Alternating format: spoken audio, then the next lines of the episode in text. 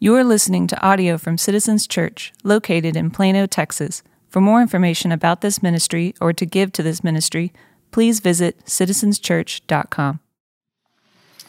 Good morning. Uh, welcome. It is an honor, as always, to be here with you guys. If you don't know me, my name is Tamarcus Ragland. I'm uh, the young adult minister here at Citizens Church. And uh, this morning, I get the awesome privilege uh, to bring home our final week in the book of Titus. Uh, can you believe it? A series coming to an end already. Um, thus far, uh, in our book, we've been able to see um, that Paul is adamantly charging uh, Titus, this young pastor in a place called Crete, to raise up uh, godly leaders um, and elders who would be able to declare the truth of the gospel, not only um, with their words, but also that they might adorn that truth with their very lives. Um, and by doing so, Paul says that this will uh, bring order to things there, not just in the church and in their homes, but also in the community at large in Crete. And he has made clear this goal from the very first verse of the letter. He wrote, Paul, a servant of God and an apostle of Christ, for the faith of God's elect and their knowledge of the truth that leads to godliness. See, Paul aligns the heart of this letter with the very purpose of his calling as a minister of the gospel.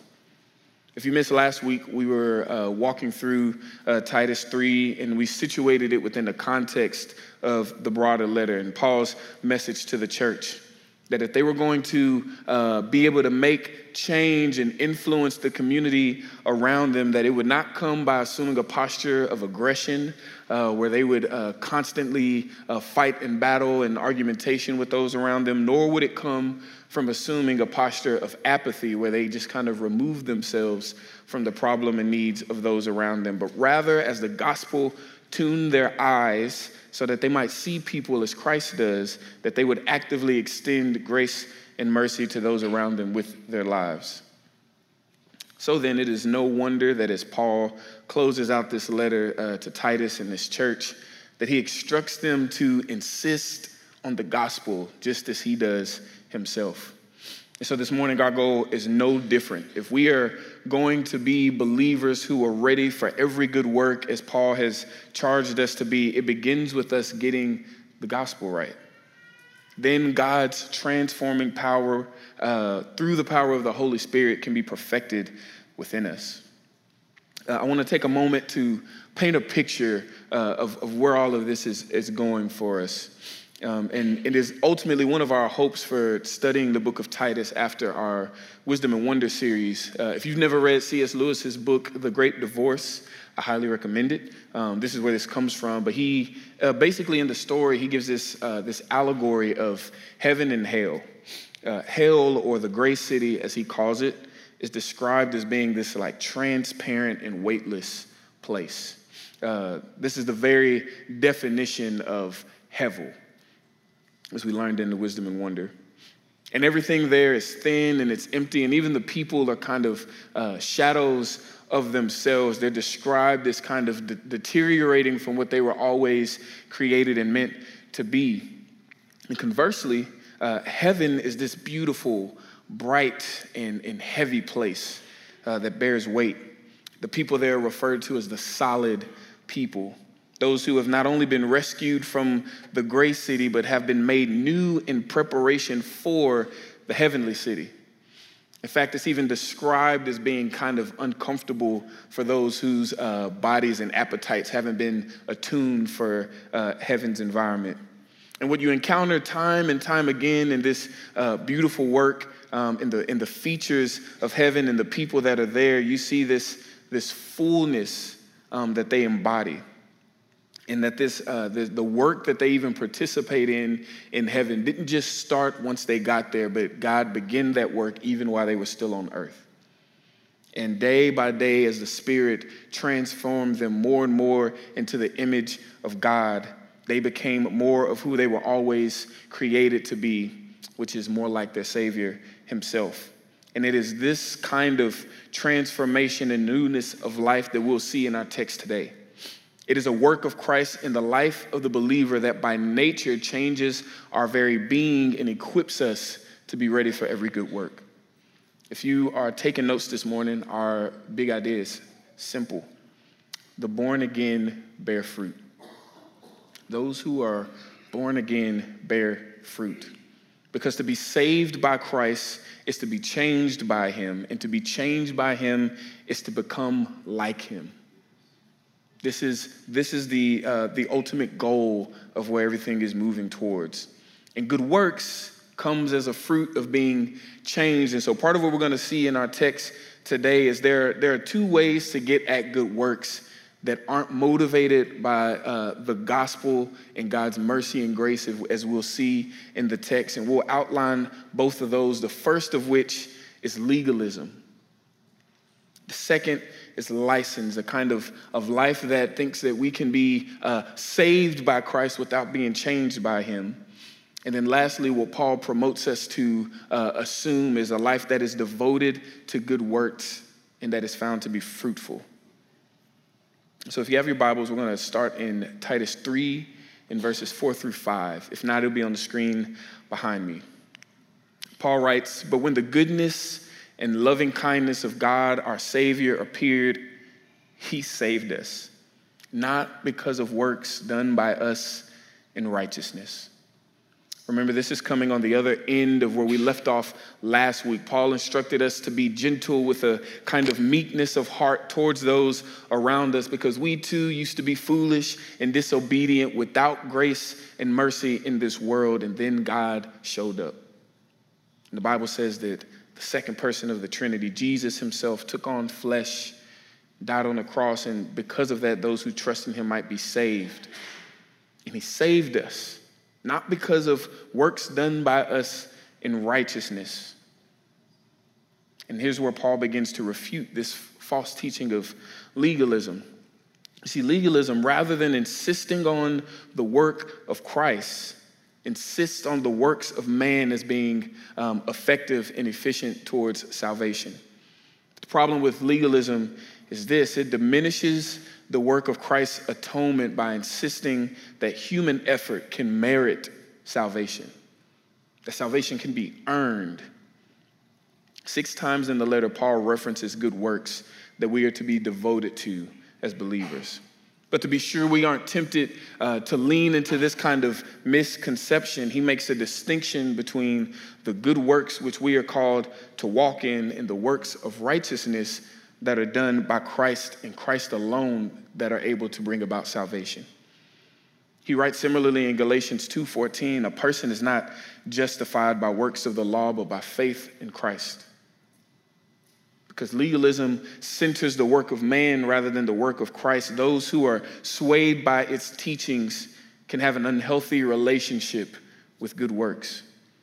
It can breed a kind of judgmental and critical spirit that lays unnecessary burdens on themselves and on those around them. But Paul makes it clear that works done in righteousness are not, to, uh, are not for us to accomplish, but rather have already been accomplished on our behalf. It's just as we uh, sang a moment ago, right? That we are fighting a battle that has already been won. Christ has already gone before us in this way. And so Paul goes on to say in the rest of uh, five and six, he saved us not because of works done in righteousness by us, but according to his own mercy by the washing of regeneration and renewal of the Holy Spirit, whom he poured out on us richly through Jesus Christ, our Savior Paul says salvation is in accordance with Christ's mercy. And if it is according to his mercy, it cannot be according to our merit. So it is by the undeserved mercy of God that he gives those who belong to him new life by the washing of regeneration. Now, regeneration is a $10 uh, theological term that essentially means uh, rebirth. And this is uh, what must take place for every believer in, under, in order for them to be able to enter into heaven. It's what C.S. Lewis describes in The Great Divorce the, the thing that must first take place before a person is, uh, is ready and suitable for the environment of heaven. It's also what Jesus described when he was speaking to uh, Nicodemus, the Pharisee, when he told him that in order for anyone to enter into the kingdom, they must be born again. It is through the washing of regeneration that God transforms us into a new creation, enabling us to respond to the truth of the gospel and to walk into the newness of life and the good works that He's called us to.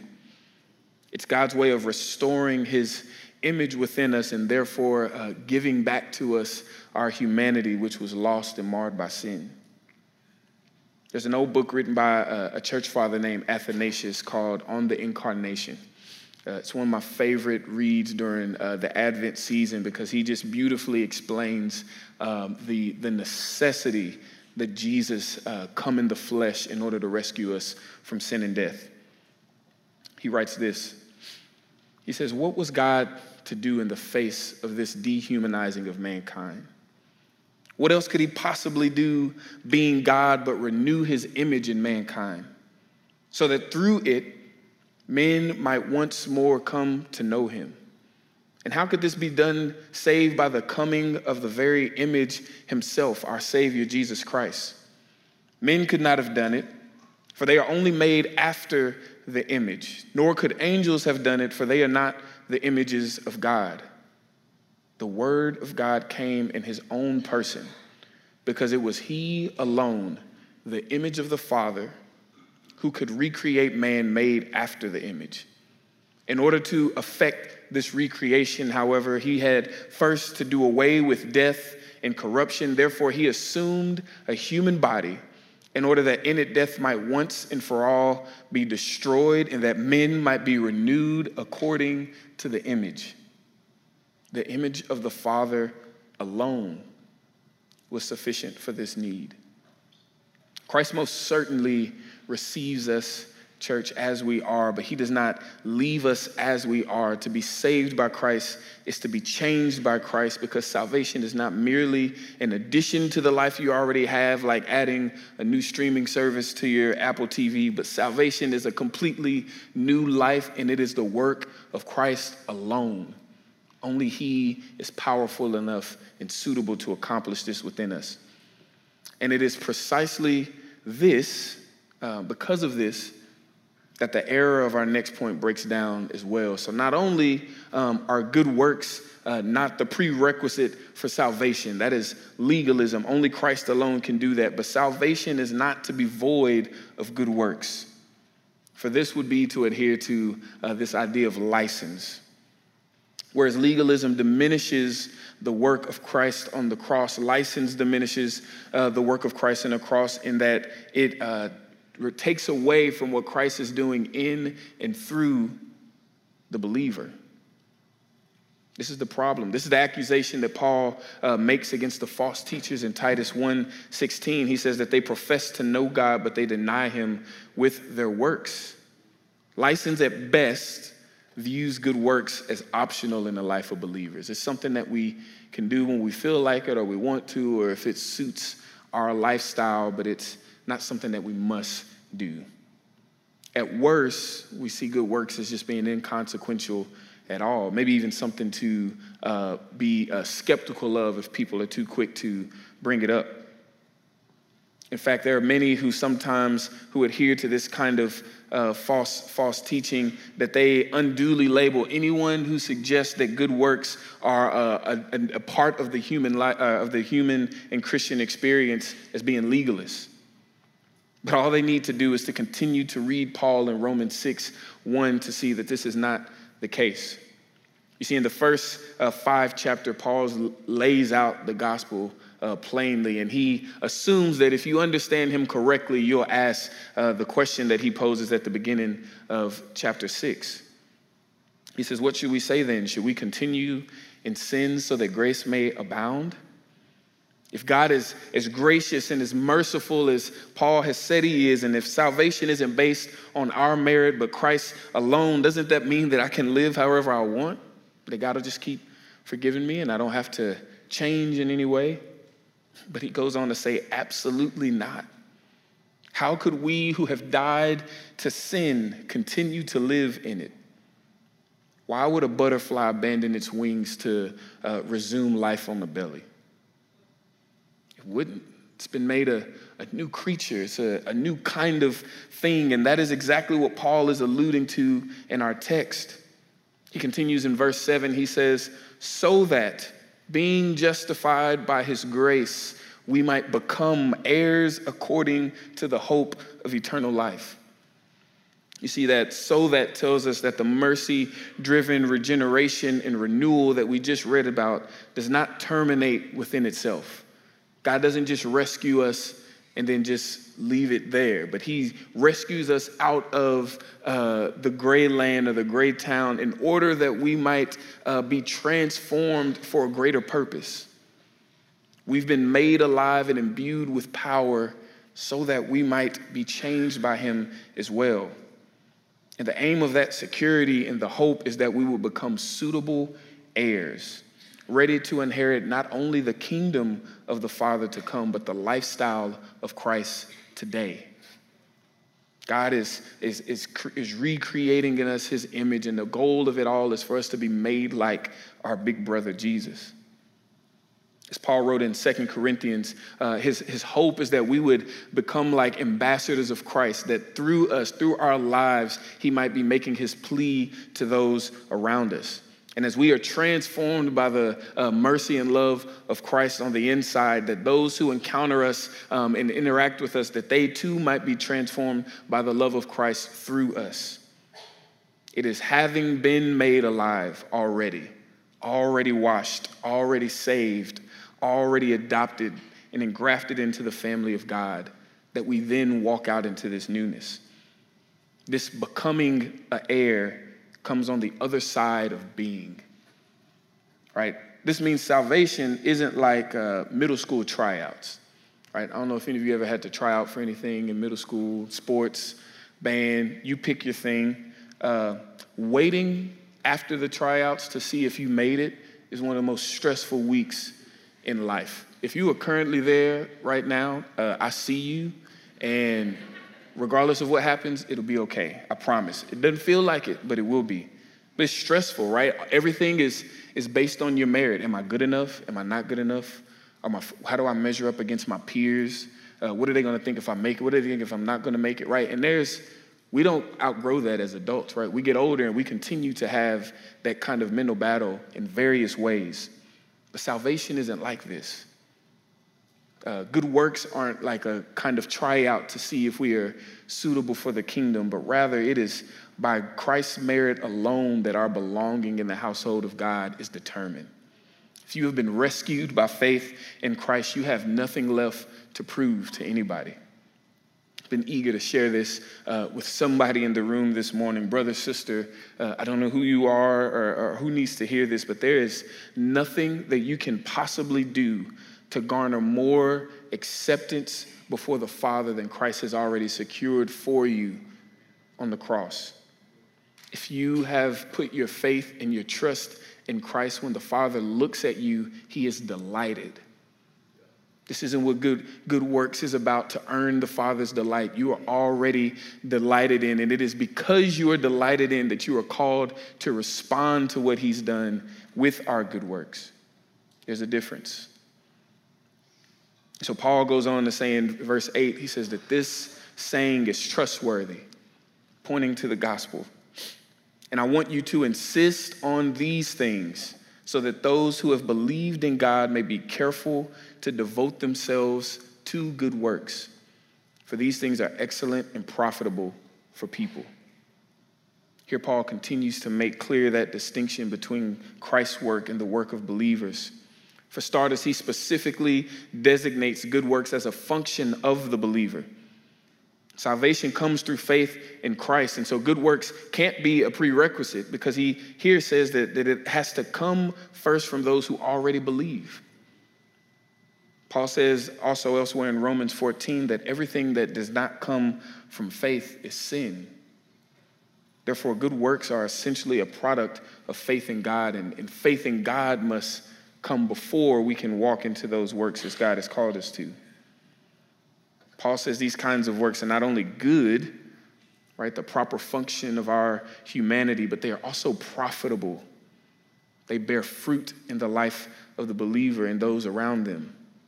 These things aren't hevel, they're not empty, but rather they have uh, eternal ramifications. And it is by insisting on the gospel of Christ that these kinds of works result out of the life of the believer. But he also warns Titus, right, that there's a, there's a danger in all of this, this work talk. He says, avoid the foolish controversies and the genealogies and dissensions and quarrels about the law, for they are unprofitable and worthless. As for a person who stirs up this kind of division after warning him once and then twice, have nothing more to do with them, knowing that such a person is warped and sinful, he is self condemned. So, we talked a little bit about this last week in regards to uh, church discipline, but here uh, I want to talk about like the, the kind of uh, person or the kind of uh, posture that he's painting here. I like to call these are the, the fruit inspectors, right? Uh, this is this is uh, notably going to be the, the, the, Pharisees and the religious elite, uh, the Jews who would have been super critical and laying the, the burden of their, their Jewish culture and, and ideas on the Gentile believers around them. Uh, we see this because he says that they love to in, insist and argue about and, and, and fight about things pertaining to works of the law.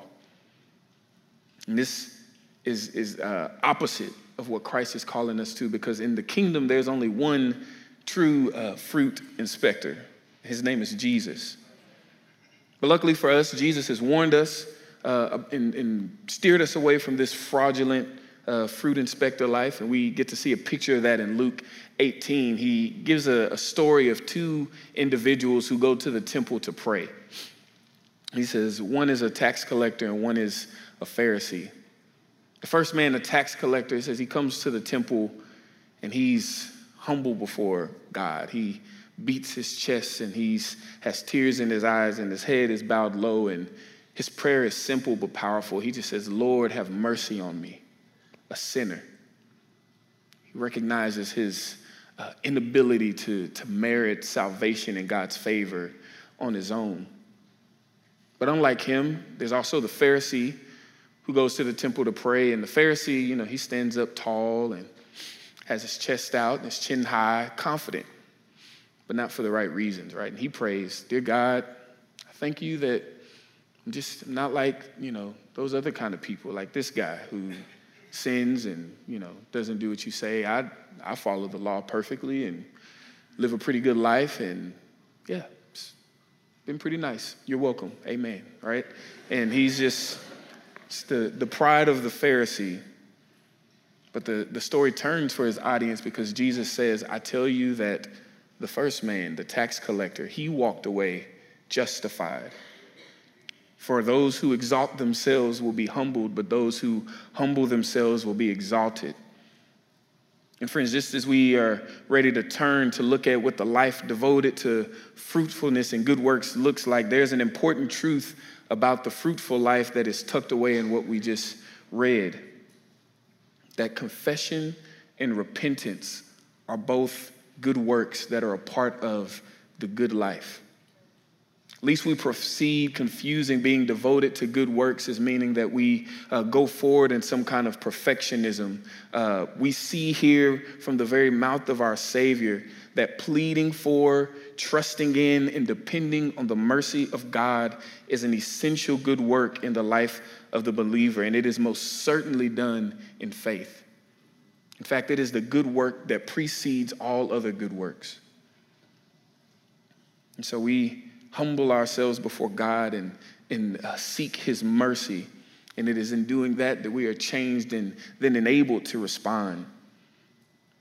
And so I love the way uh, Paul uh, begins to wrap up his letter. Verse 12, he says, When I send Artemas or Tychicus to you, do your best to come to me at Nicopolis, for I have decided to spend the winter there. Do your best to speed Zenas the lawyer and Apollos on their way. See that they lack nothing. And let our people learn to devote themselves to good works so as to help cases of urgent need and not to be unfruitful. All who are with me send greetings to you and greet those who love us in the faith. Grace be with you all. The life devoted to good works, right? Faith driven obedience, this fruitful life, is pictured here in a, in a subtle way. And it is having been rescued and changed by Christ that we are invited to do the same. All right, so unlike the, the, the former stances that either sees good works as a thing that earns salvation for us, or rather seeing salvation as something that negates good works in the life of believers. Good works, according to the Bible, are those works which are done in faith, having been saved, for the sake of the kingdom. In 1 Timothy 4, Paul tells Timothy, another young pastor, something very similar to what he's described throughout this chapter uh, to Titus. But instead of using the language of being devoted to good works, he charges him to be trained in godliness. And this idea unites um, uh, belief in God and our good works together. He tells him, he says, uh, that this kind of training, he uh, likens it to bodily training, but says it is, it, is, it is way better. He says, For bodily training has benefits for this life alone, so it's of, of some good. But he says, training in godliness is of greater good because not only does it have benefits for this life, but for the life to come. Its benefits are not extinguished at death. It is not a, a, kind of benefit that is, that is like the hevel that once um, all things are said and done, that it just kind of passes away, but it lasts and it abounds and it bears more fruit.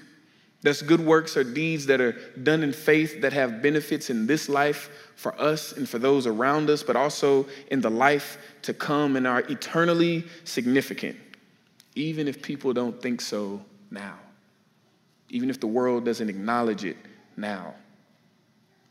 And Paul has, has made mention of, uh, of a plethora of ways of what these good works look like in our life in the first two chapters, right? As we look through over the past few weeks, it looks like uh, all the things that uh, being an elder or being uh, having the elder lifestyle looks like of being above reproach and being hospitable and self-controlled and minding our tongue and keeping up our household, being faithful spouses if we're married, and being um, God honoring friends and kind, and all of these other descriptors. These are the results of a life that have been first changed by the gospel. And devoting ourselves to these things is how we get to, it is an opportunity that we get to respond to Christ and what he has already done and participate what he is still doing in the world today. As Dallas Willard would say, the gospel is opposed to earning, not effort. What we described earlier in legalism, that is what it looks like to earn salvation, but devoting ourselves to good works in this way that Paul describes is not to earn salvation, but it is a way that we supply effort to what has already been done. An effort of that, that stems from gratitude um, and unity of vision and purpose with what Christ is accomplishing in the world around us. And we get to walk in these things by the power of God's Spirit at work within us. So when Paul signs off his letter mentioning uh, these four co laborers of his, uh, we get to see this glimpse of, of, of individuals, right? Two of these individuals we know a little about, two of them we know nothing more about them than what's listed here. But what we can be sure from what's listed here is that they were useful to Paul's ministry because they were first rescued by the gospel and the gospel changed their lives and they devoted themselves to being um, uh, fruitful and, and, good workers uh, for the sake of the kingdom and the gospel. They may not have names that ring out on earth today, but their names uh, carry weight in heaven and are thus uh, written down in the scriptures themselves. In the book I mentioned earlier, C.S. Lewis uh, uh, tells of this encounter that his, his main character has in heaven with one of the person, one of the solid people that he meets, and uh, it's this woman who is uh, beautifully adorned with the, the, the, garments of heaven and who is accompanied by these uh, angelic creatures who are uh, like casting uh, petals before her as she walks. And he's, you know, it's such a majestic scene that he thinks that he's, you know, sees Mary. And so he you know, is kind of stammering and is like, is this, is this? And uh, his guide says, no, that's it's not who you think it is. In fact, you probably don't know who she is at all. Um, she wasn't anybody of particular uh, importance on earth. Her name's Sarah Smith. But she was a, a godly woman who lived a life of ordinary obedience. She was a faithful spouse. She was a, a, loving mom. You know, not a perfect parent, but a parent nonetheless.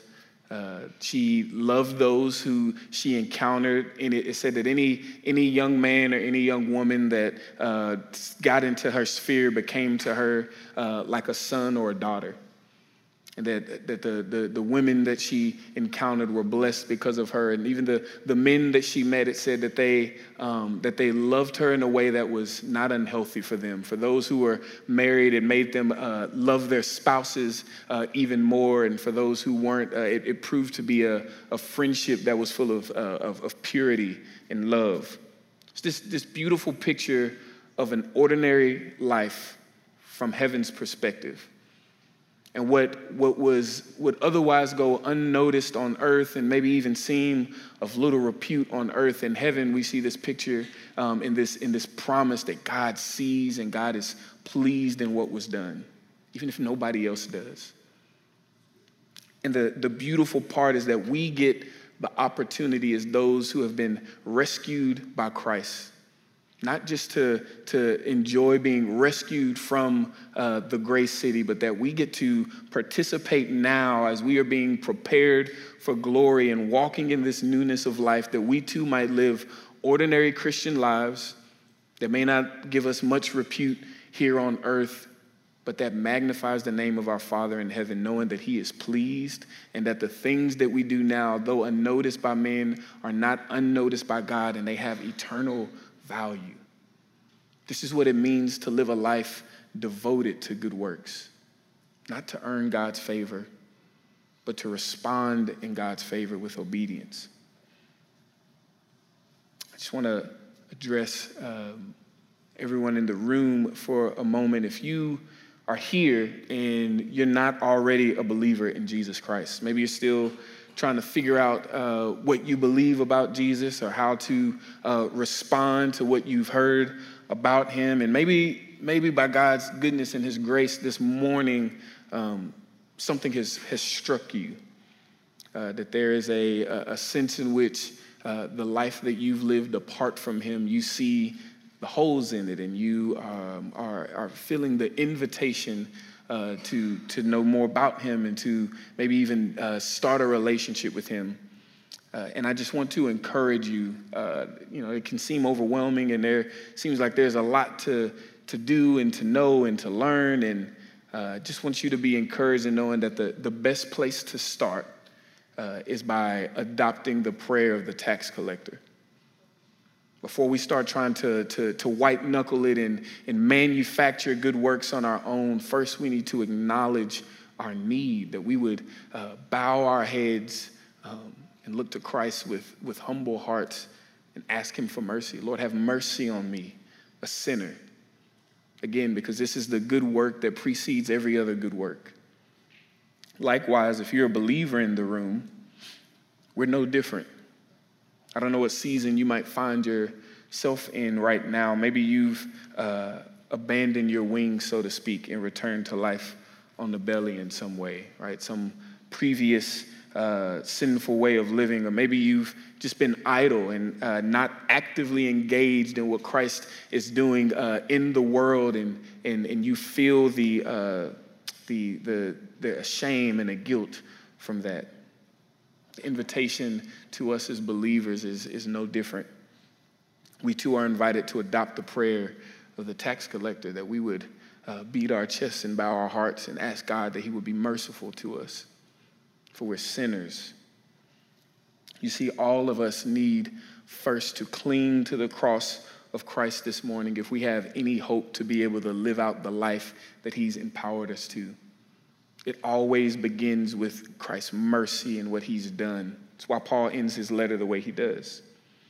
My prayer for us this morning is that we uh, all cling to Christ, uh, uh, seeking his mercy and receiving his grace and love, that, that by that we would be changed and that he would uh, work on the inside of us by the power of the Spirit and remove our heavy ways from us and prepare us to enter into the heavenly city uh, that is to come but that we wouldn't just wait for that day, but we would currently, right now, participate in what God is doing in the world by devoting ourselves to good works for the sake of those around us. Let us pray.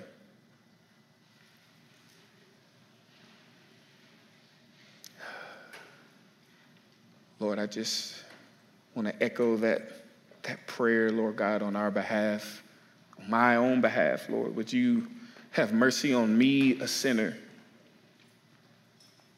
Or at least anyone uh, think that I stand up here, some expert Christian who uh, has surpassed the need of mercy, Lord, even, even the preacher of God's word, even the, the, the minister, the, those who are preparing to lead us in worship, Lord God. All of us in need of your mercy, and it is by your mercy and by your grace alone, Lord God, that we are uh, have any have any hope of being justified before you, Lord.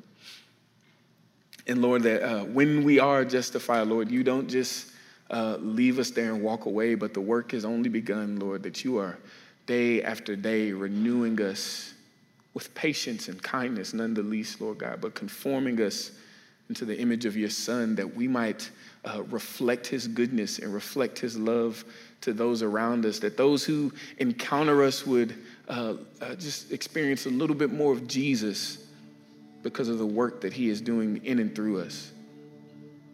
That as we walk in obedience, as we respond uh, with uh, faith driven effort to the uh, work of the gospel in our lives. That those who are already believers around us, Lord, they just find it easier to love Jesus when they're with you. That we be the kind of people that, uh, that, that, that encourage confession, that, that make it safe, a safe place to, to repent, Lord, that are, that are eager to encourage, that are uh, eager to serve, that, that are, uh, as Paul says, ready to meet every urgent need not for self, not for fame on earth, but because we have been recipients of that kind of love. And it is our, our, our heart's desire to reciprocate it to those around us for the sake of the kingdom. Lord, we love you.